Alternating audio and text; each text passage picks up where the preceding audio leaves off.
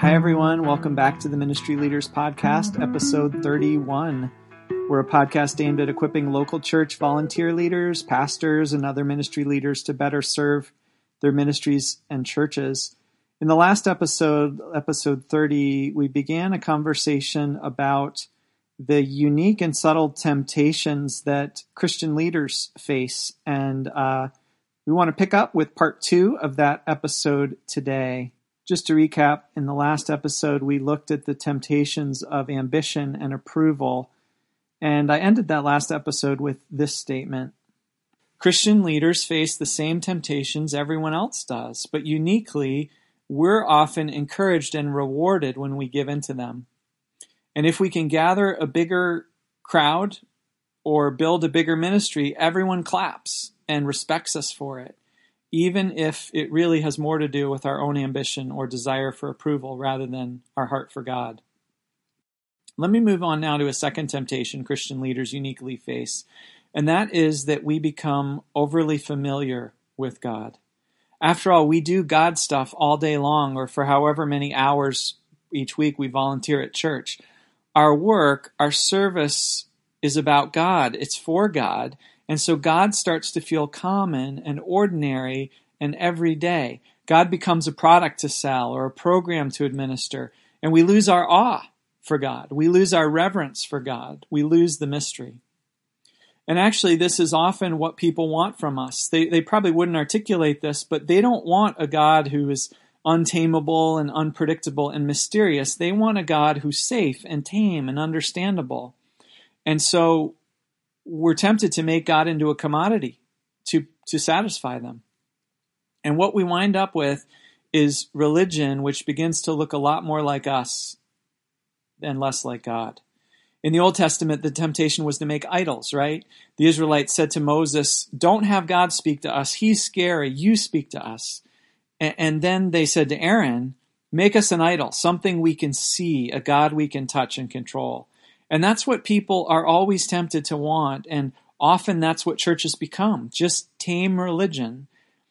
And because Christian leaders spend so much of our time planning lessons and attending meetings and balancing budgets and solving problems, it's easy to become overly comfortable with God and for us to lose God altogether. And meanwhile, God is supposed to be the whole point, right?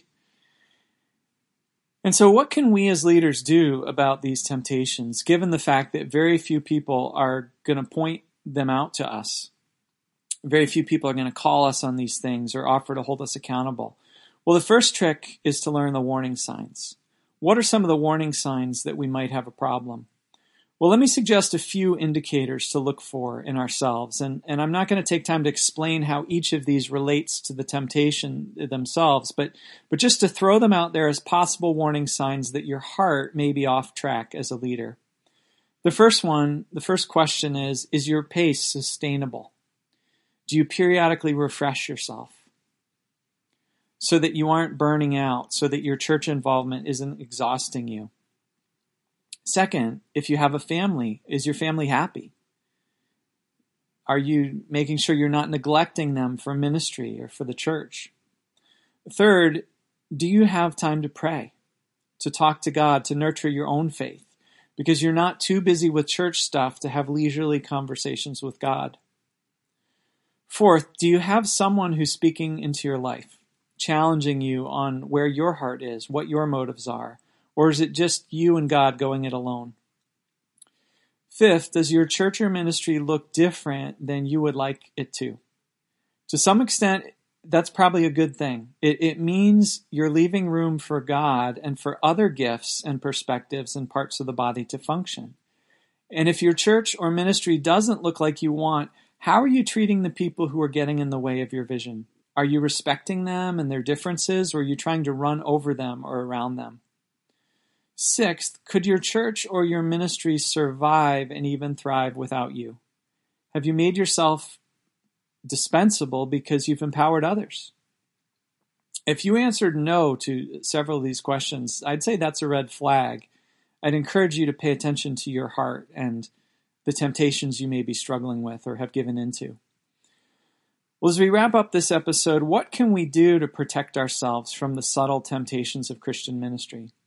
These temptations are always going to be there because churches and ministries tend to be environments which actually celebrate and reward ambition and success and those who are good at winning people's approval because people tend to take success in ministry and in a church setting at face value as a good thing and not probe what might be going on underneath. So, how can we be alert to the subtler temptations and how can we counteract them? Well, first, we can embrace our limits. What weaknesses do you have? What limits? I, for example, have a food allergy that makes it hard for me to eat with other people, and I hate it. It it gets in the way of great ministry opportunities sometimes. But I've had to learn to embrace this constraint, which keeps me in a position of weakness and which poses limits on me. So the key here is learning to embrace your limits as God's way of curbing your ambition. Second, make sure you're reaching out and investing time in those who can't benefit you or your vision or your agenda. In every church or ministry, there are those who complain if you don't give them enough attention. And there are those, if you invest time in them, they can be good allies and supporters. And we have to do some of that. But there are others in every church or ministry who, if you reach out to them, nobody will know. Maybe they're even not in your church or ministry. Maybe it's someone in your neighborhood or someone you know outside of church. But reaching out to these kind of people, whether they're in your church or not, it's not going to help you in any way. These are sort of like the lame and the blind and the weak that Jesus talked about, that he said, be sure to invite these sorts of people to your parties. Why? Because they can't repay you. Make sure there are people in your life who would never ask you for your time or be able to pay you back in any way, but you do it anyway because Jesus cares about these sorts of people.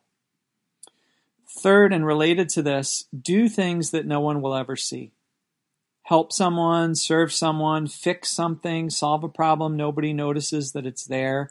And don't tell anybody you did it. This helps to counteract the, the temptation for approval. Fourth, and this is a huge one, listen well.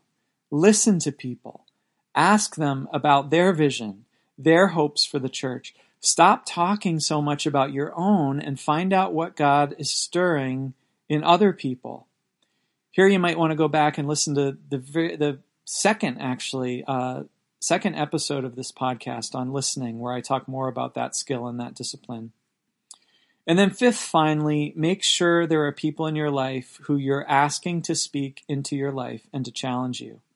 One of the biggest vulnerabilities of Christian leadership is the more you succeed, the less anyone is going to challenge you or question you. So you have to be intentional, intentional about finding a few trustworthy people, educate them, alert them to the temptations of Christian leadership so that you and they can be on the lookout for these temptations together. Now, here's what's going to happen if you do these things you're going to be a bit less productive and a bit less powerful and maybe a little bit less popular. And you're to, as a result, going to have to trust God more.